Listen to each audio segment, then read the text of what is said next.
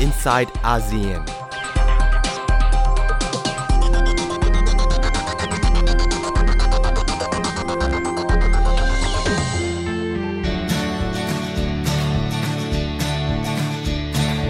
We were some presidents of America. And I know it's kind of funny that they printed us on money, but we're officially the U.S. currency. Well, I'm Abraham Lincoln, 16th U.S. president, and my face is on this penny here you see.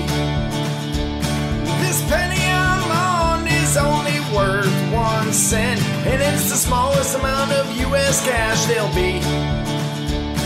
I'm Thomas Jefferson, U.S. President number three. A nickel is where you'll find my face today.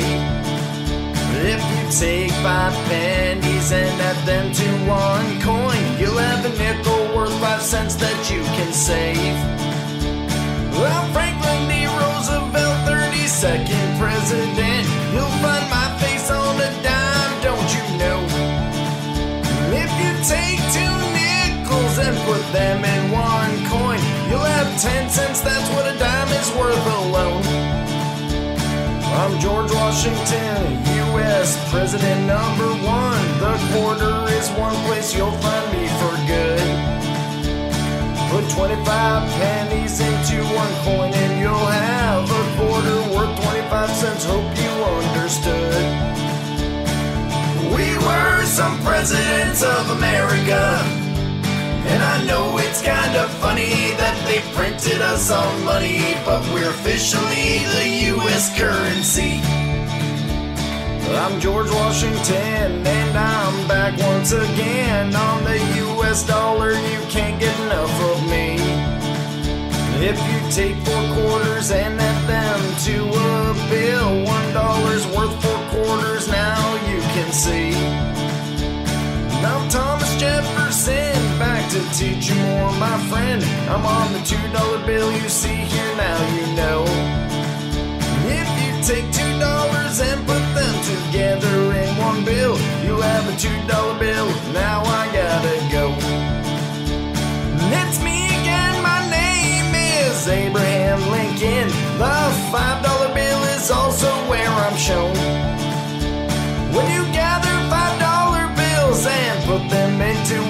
A five dollar bill is what you'll find on its own. I'm Alexander Hamilton. I wasn't a president, but they put me on the ten dollar bill anyway.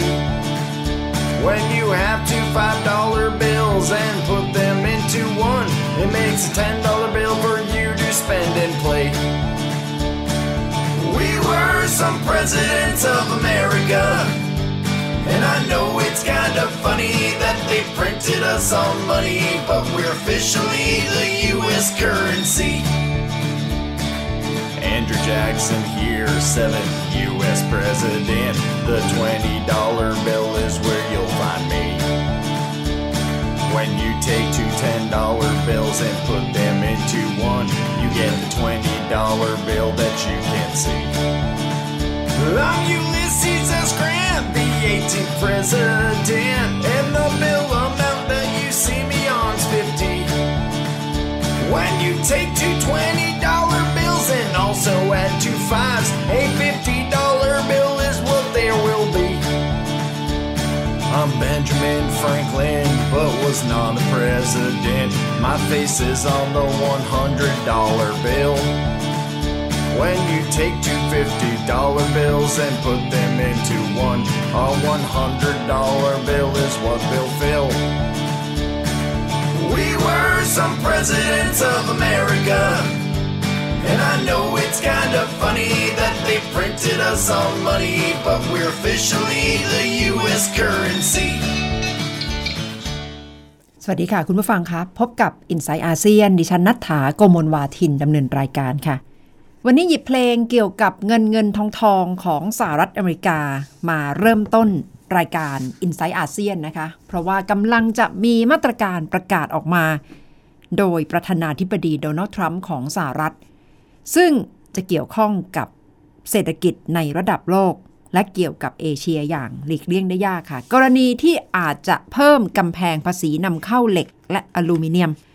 ประกาศออกมาแบบนี้หลาย ๆ ประเทศที่ต้องส่งออก เหล็กไปยังสหรัฐ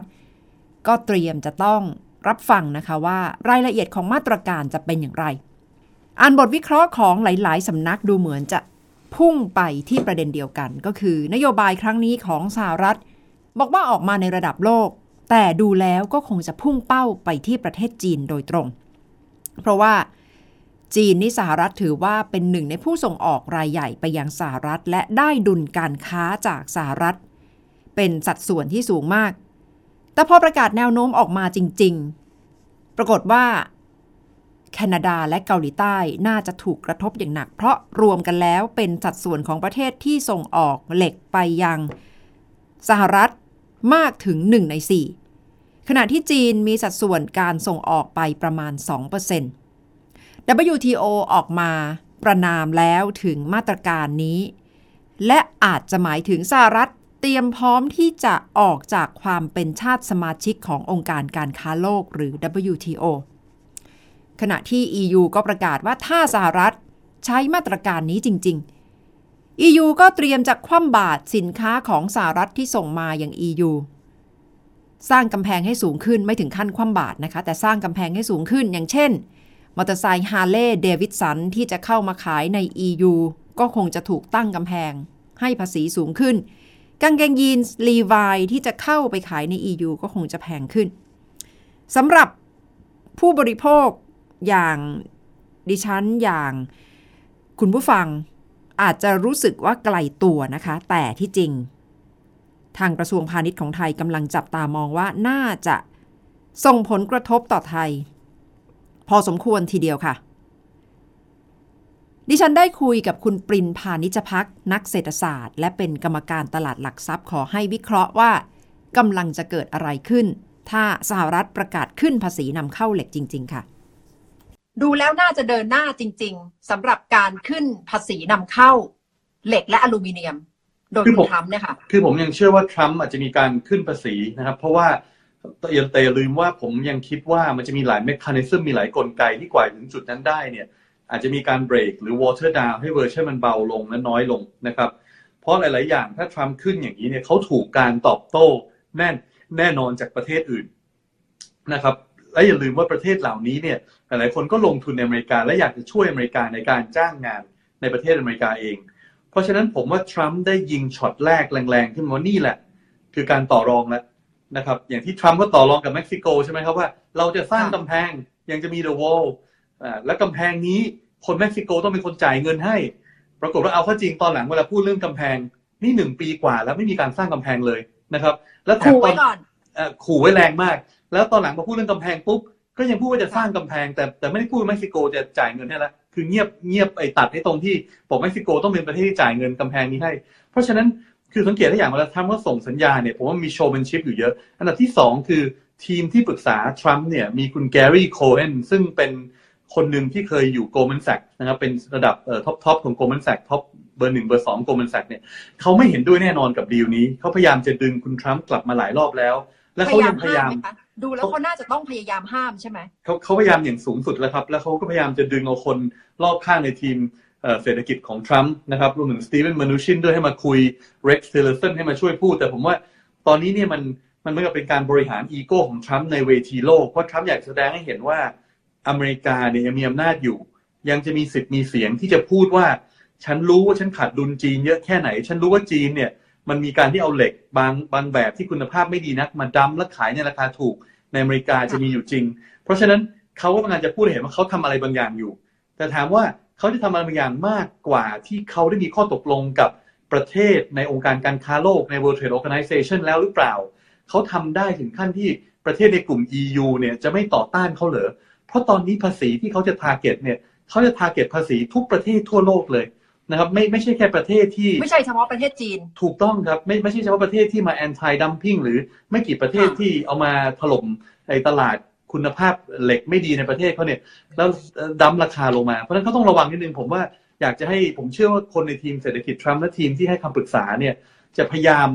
เรียกว่า draft นะครับเอ่อกลยุทธ์ในการต่อรองให้ทรัมป์บอกว่านี่ไง คุณสามารถคุณพูดช็อตเปิดช็อตต่อรองได้รุนแรงขนาดนี้เนี่ย ประเทศอื่นเขาก็มีการการตกใจมีการพูดมีการลงข่าวกัน แต่ความเป็นจริงคุณก็สามารถไปต่อรองต่อได้ ว่าอาจจะเอาแค่บางประเทศเล่าบางประเทศที่มีเหล็กบางประเภท หรือเหล็กราคากลุ่มนี้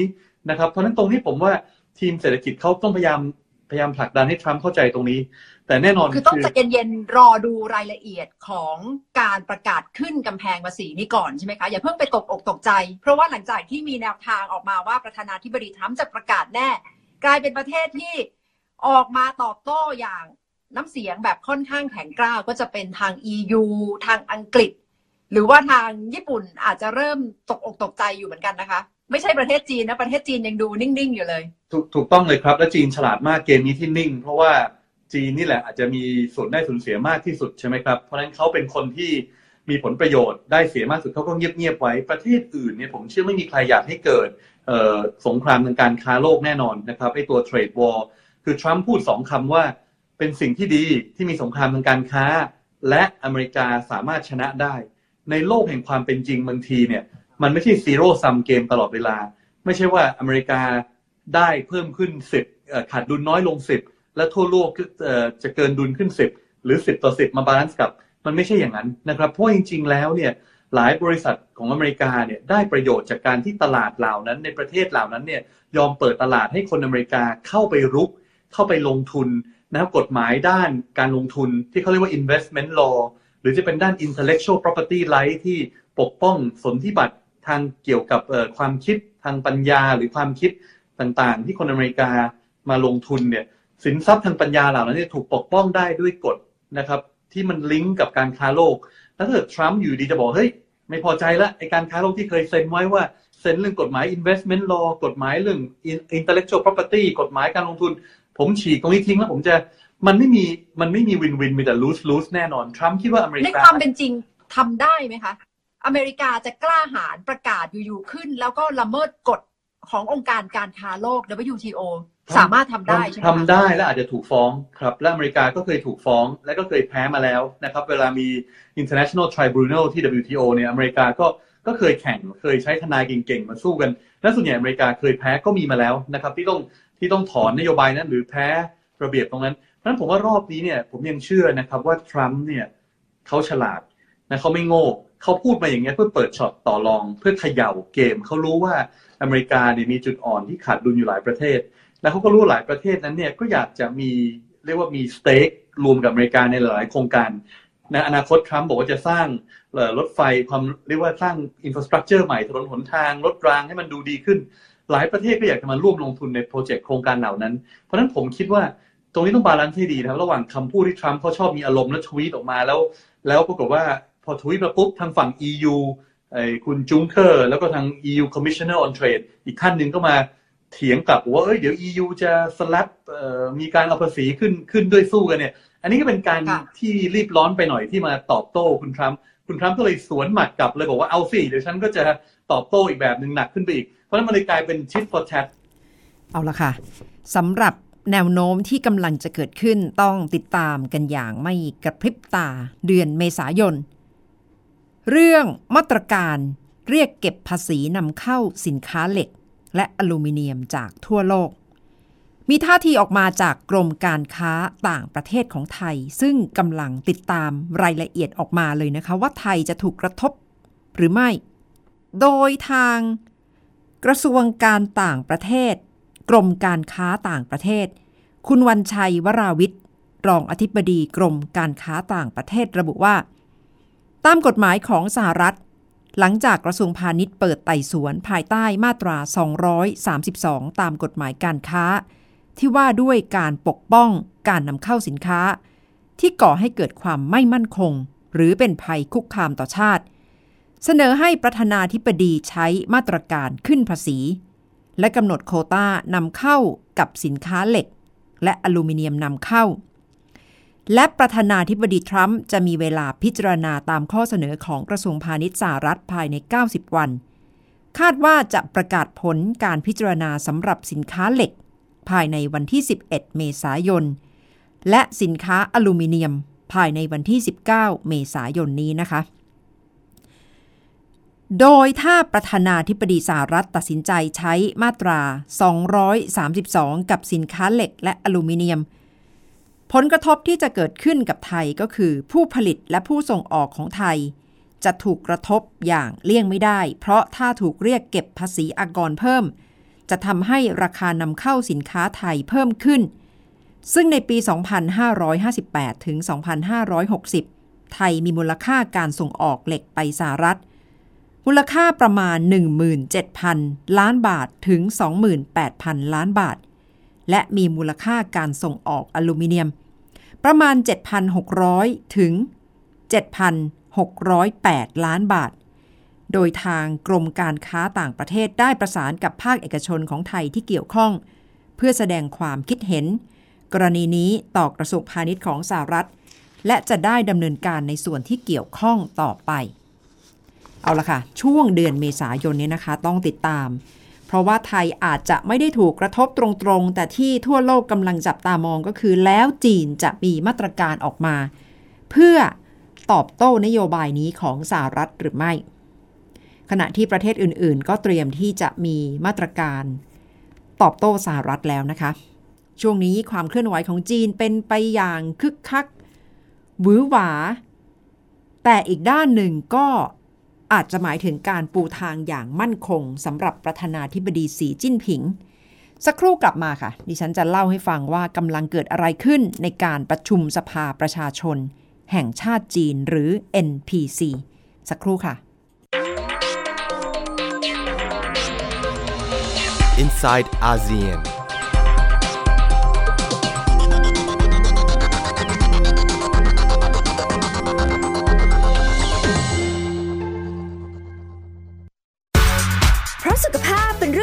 ใส่ใจ เพราะความผูกใยเป็นสิ่งที่เราจะคุยให้คุณได้ฟัง กับหนึ่งชั่วโมงที่พร้อมแบ่งปันช่วงเวลาแห่งสุขภาวะสุขภาพ กับรายการโรงหมอ ทุกวันจันทร์ถึงวันศุกร์ทาง www.thaipbsradio.com และแอปพลิเคชัน Thai PBS Radio ในสมาร์ทโฟน ระบบ Android และ iOS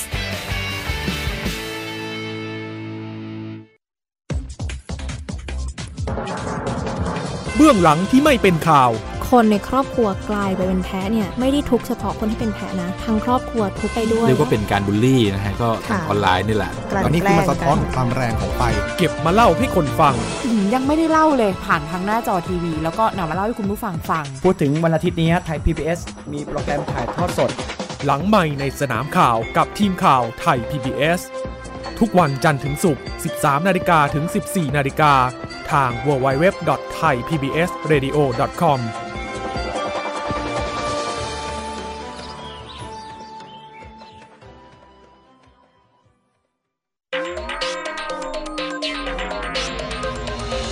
Inside ASEAN.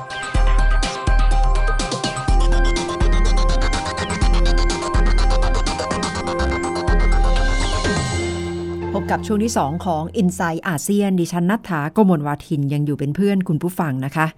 เมื่อสักครู่ปิดท้ายไว้เรื่องของการประชุม พักสภาประชาชนของประเทศจีนค่ะ การประชุมสภาประชาชนแห่งชาติของจีนหรือ NPC ครั้งที่ 13 เปิดฉากขึ้นเมื่อวันที่ 5 มีนาคม และคงจะใช้เวลาประมาณ 2 สัปดาห์ค่ะ ครั้งนี้ที่ถูกจับตามองอย่างมากก็คือ การออกมาเปิดเผยว่า มีความเป็นไปได้อย่างสูง ที่ในการประชุมสภาประชาชนแห่งชาติของจีน จะได้ระบุถึงการแก้ไขรัฐธรรมนูญของประเทศจีน เพื่อเปิดทางให้ประธานาธิบดีทำหน้าที่ได้เกินสองสมัย หมายความว่าอะไร หมายความว่าประธานาธิบดีสีจิ้นผิง ซึ่ง กำลังอยู่ในตำแหน่งประธานาธิบดีในสมัยที่สองก็คงจะได้ทำหน้าที่ต่อไปโดยไม่มีวาระสิ้นสุด เป็นการปูทางสำหรับสีจิ้นผิงอย่างมากที่จะกระชับอำนาจ ทั้งในแง่ความเป็นประธานาธิบดี เป็นเลขาธิการพัก และเป็นผู้บัญชาการสูงสุดของกองทัพเป็นสามบทบาทใหญ่ ๆ ของ ความเป็นผู้นำซึ่งก่อนหน้านี้ก็มีท่าทีออกมาตลอดถึงบารมีความสามารถของประธานาธิบดีสีจิ้นผิง ซึ่งถูกยกระดับว่า มีความยิ่งใหญ่เทียบเท่ากับเหมาเจ๋อตุง ซึ่งไม่ใช่ปรากฏการณ์ที่จะเกิดขึ้นได้ง่าย ๆนะคะ แต่สีจิ้นผิงได้แสดงวิสัยทัศน์ มาตลอดถึงความเป็นจีน สังคมนิยม ในโลกทุนนิยม ยุคสมัยใหม่ และสีจิ้นผิงได้พาประเทศ ค่อยๆพังอาจขึ้น อย่างแข็งแกร่ง จนเป็นที่ยอมรับว่าจีนกำลังกลายเป็นมหาอำนาจ ประเทศ ต่อไป และน่าจะแซงประเทศสหรัฐในเร็ววันนี้ล่ะค่ะ ซึ่งได้เห็นการเจริญเติบโตทางเศรษฐกิจอย่างแข็งแกร่ง ที่ประกาศไปแล้วนะคะ ตั้งแต่วันที่ 5 มีนาคมก็คือการเพิ่มงบประมาณกระทรวงกลาโหม ของรัฐบาลจีน ในวันแรกของการเปิดประชุม นายกรัฐมนตรีหลี่เค่อเฉียง ซึ่งดูแลสถานการณ์ เศรษฐกิจของประเทศ ระบุว่าพุ่งเป้าแก้ไข 3 ปัญหาที่สำคัญก็คือความเสี่ยงทางการเงิน มลพิษ และความยากจน และตั้งเป้าให้เศรษฐกิจขยายตัวประมาณ 6.5%ลดลงจากปีที่แล้ว แต่ยืนยันว่ายังอยู่ในเกณฑ์เติบโตแข็งแกร่งที่สุดของโลก และรัฐบาลจะเน้นผลักดันปฏิรูปด้านโครงสร้าง เพิ่มกลไกขับเคลื่อน การเติบโตและลดความเสี่ยงในภาคการเงิน นอกจากเรื่องของเศรษฐกิจ จีน เน้นสร้างความแข็งแกร่งให้กับกองทัพ โดยจัดสรรงบประมาณให้กระทรวงกลาโหมเพิ่มขึ้นนะคะ เพิ่มขึ้นเป็น 8%หรือมูลค่าทั้งหมด 1.1 ล้านล้านหยวน หรือคิดเป็นเงิน 5.5 ล้านล้านบาท และรัฐบาลจะลดการผลิตเหล็กลงราว 30 ล้านเมตริกตัน และถ่านหิน 150 ล้านเมตริกตัน เพื่อลดปัญหามลพิษ และตั้งเป้าลดจำนวนคนยากคนจนลงประมาณ 10 ล้านคน แต่ทั้งหมดที่ประกาศออกมา ต้องจับตาดูไฮไลท์สำคัญของการประชุมที่จะมีขึ้น 20 มีนาคม ก็คือการแก้ไขรัฐธรรมนูญ เพื่อยกเลิกข้อจำกัด ประธานาธิบดี ให้ดำรงตำแหน่งได้เพียงสองสมัยติดกัน การเปลี่ยนแปลงนี้หมายความว่าจะทำให้นายสีจิ้นผิงในวัย 64 ปี ซึ่งจะได้รับเลือกเป็นประธานาธิบดีสมัยที่สองที่มีวาระ 5 ปีในการประชุมครั้งนี้ สามารถกลุ่มอำนาจทั้งในฐานะประธานาธิบดี เลขาธิการพรรคคอมมิวนิสต์ และผู้บัญชาการกองทัพไปอีกนาน เพราะเท่ากับว่าจะไม่มีกำหนดเวลาสิ้นสุดสำหรับผู้นำจีน คนต่อไปซึ่งก็น่าจะเป็นสีจิ้นผิงที่จะได้ขึ้นสู่ตำแหน่งประธานาธิบดีในสมัยที่สองค่ะ โดยนักวิเคราะห์ก็มองว่าสีจิ้นผิงต้องการเวลาที่ยาวนานมากขึ้น เพื่อเฟ้นหา และฝึกฝนทายาทที่เหมาะสมที่สุด เพราะไม่อยากให้อำนาจตกอยู่ในมือกลุ่มคอร์รัปชันและกลุ่มชนชั้นสูง และการปราบปรามทุจริตที่ทำมาก็จะได้ไม่สูญเปล่า เป็นมาตรการที่เกิดขึ้นของสีจิ้นผิง ตั้งแต่รับตำแหน่งใหม่ๆ แล้วเขย่าสังคมจีนอย่างมากนะคะ ก็คือนโยบาย ปราบเสือจับแมลงวัน เป็นนโยบายที่มีขึ้นเพื่อต่อต้านการคอร์รัปชันโดยเฉพาะค่ะ ปราบเสือจับแมลงวันหมายถึงทุกรายการที่เกี่ยวข้องกับการทุจริตคอร์รัปชันจะถูกเก็บเรียบ จะถูกปราบปรามทั้งหมด เพราะถือว่าเป็นภัยสำหรับประเทศนะคะ เพราะฉะนั้นสีจิ้นผิงก็ได้วางบทบาทอย่างแข็งแกร่งมาตลอด แต่อีกด้านหนึ่งนายจางเย่ซุยโฆษกของ ANC ก็พยายามที่จะไม่พูดถึงเรื่องการยืดอายุเวลาการทำงานของประธานาธิบดีให้เกินสองสมัย โดยพยายามที่จะบอกว่า การประชุมครั้งนี้เพียงแค่จะปรับให้ตำแหน่งประธานาธิบดี เป็นไปในทิศทางเดียวกับเลขาธิการพรรคคอมมิวนิสต์ และประธานคณะกรรมาการทหารของจีน ที่ไม่มีการกำหนดวาระการดำรงตำแหน่งเท่านั้น และมีรายงานว่าเจ้าหน้าที่ตรวจสอบด้านสื่อของจีนได้สกัดกั้นการใช้ถ้อยคำวิพากษ์วิจารณ์รุนแรงในโซเชียลมีเดียที่มีต่อเรื่องนี้ เช่นคำเช่นคำว่าไม่เห็นด้วยคำว่าจักรพรรดิก็ถูกบล็อก หลังจากมีการวิจารณ์นายสีถึงความพยายามที่จะเป็นผู้นำตลอดชีพ โดยในการประชุมสภาประชาชนครั้งนี้นายสีจะได้รับการรับรองเห็นชอบ ให้ขึ้นเป็นประธานาธิบดีประนา ประธานาธิบดีจีนสมัยสองในวาระ 5 ปีค่ะ เพราะฉะนั้นคุณผู้ฟังคะ 20 มีนาคมค่ะ วันที่ทั่วโลกคงจะต้องติดตามกันถึงการประกาศอย่างเป็นทางการ การแก้ไขรัฐธรรมนูญฉบับนี้ ซึ่งจะส่งผลให้สีจิ้นผิงได้รับตำแหน่งต่อ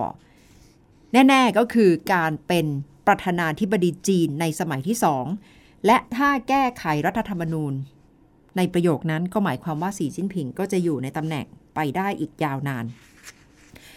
ทั้งหมดคือ i n s i ซต์อาเซียนสำหรับสัปดาห์นี้ค่ะเพื่อพูดถึงจีนกันมาตลอดรายการนะคะ ปิดท้ายกันด้วยเพลงจีน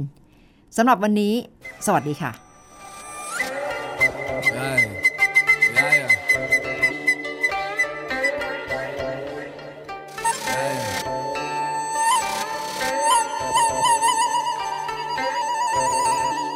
天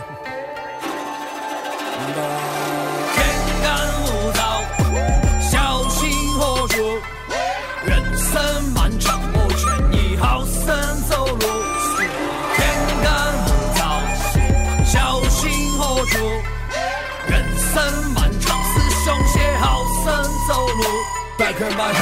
走龙就点起来耳朵抖，好货不便宜，我维持在高处，不需要言语，翱翔在天际，不看人间炼狱，路上有石头要把我的酒。 ติดตามรับฟังรายการย้อนหลังได้ที่เว็บไซต์และแอปพลิเคชันไทย PBS Radio ไทย PBS Radio วิทยุข่าวสารสาระ เพื่อสาธารณะและสังคม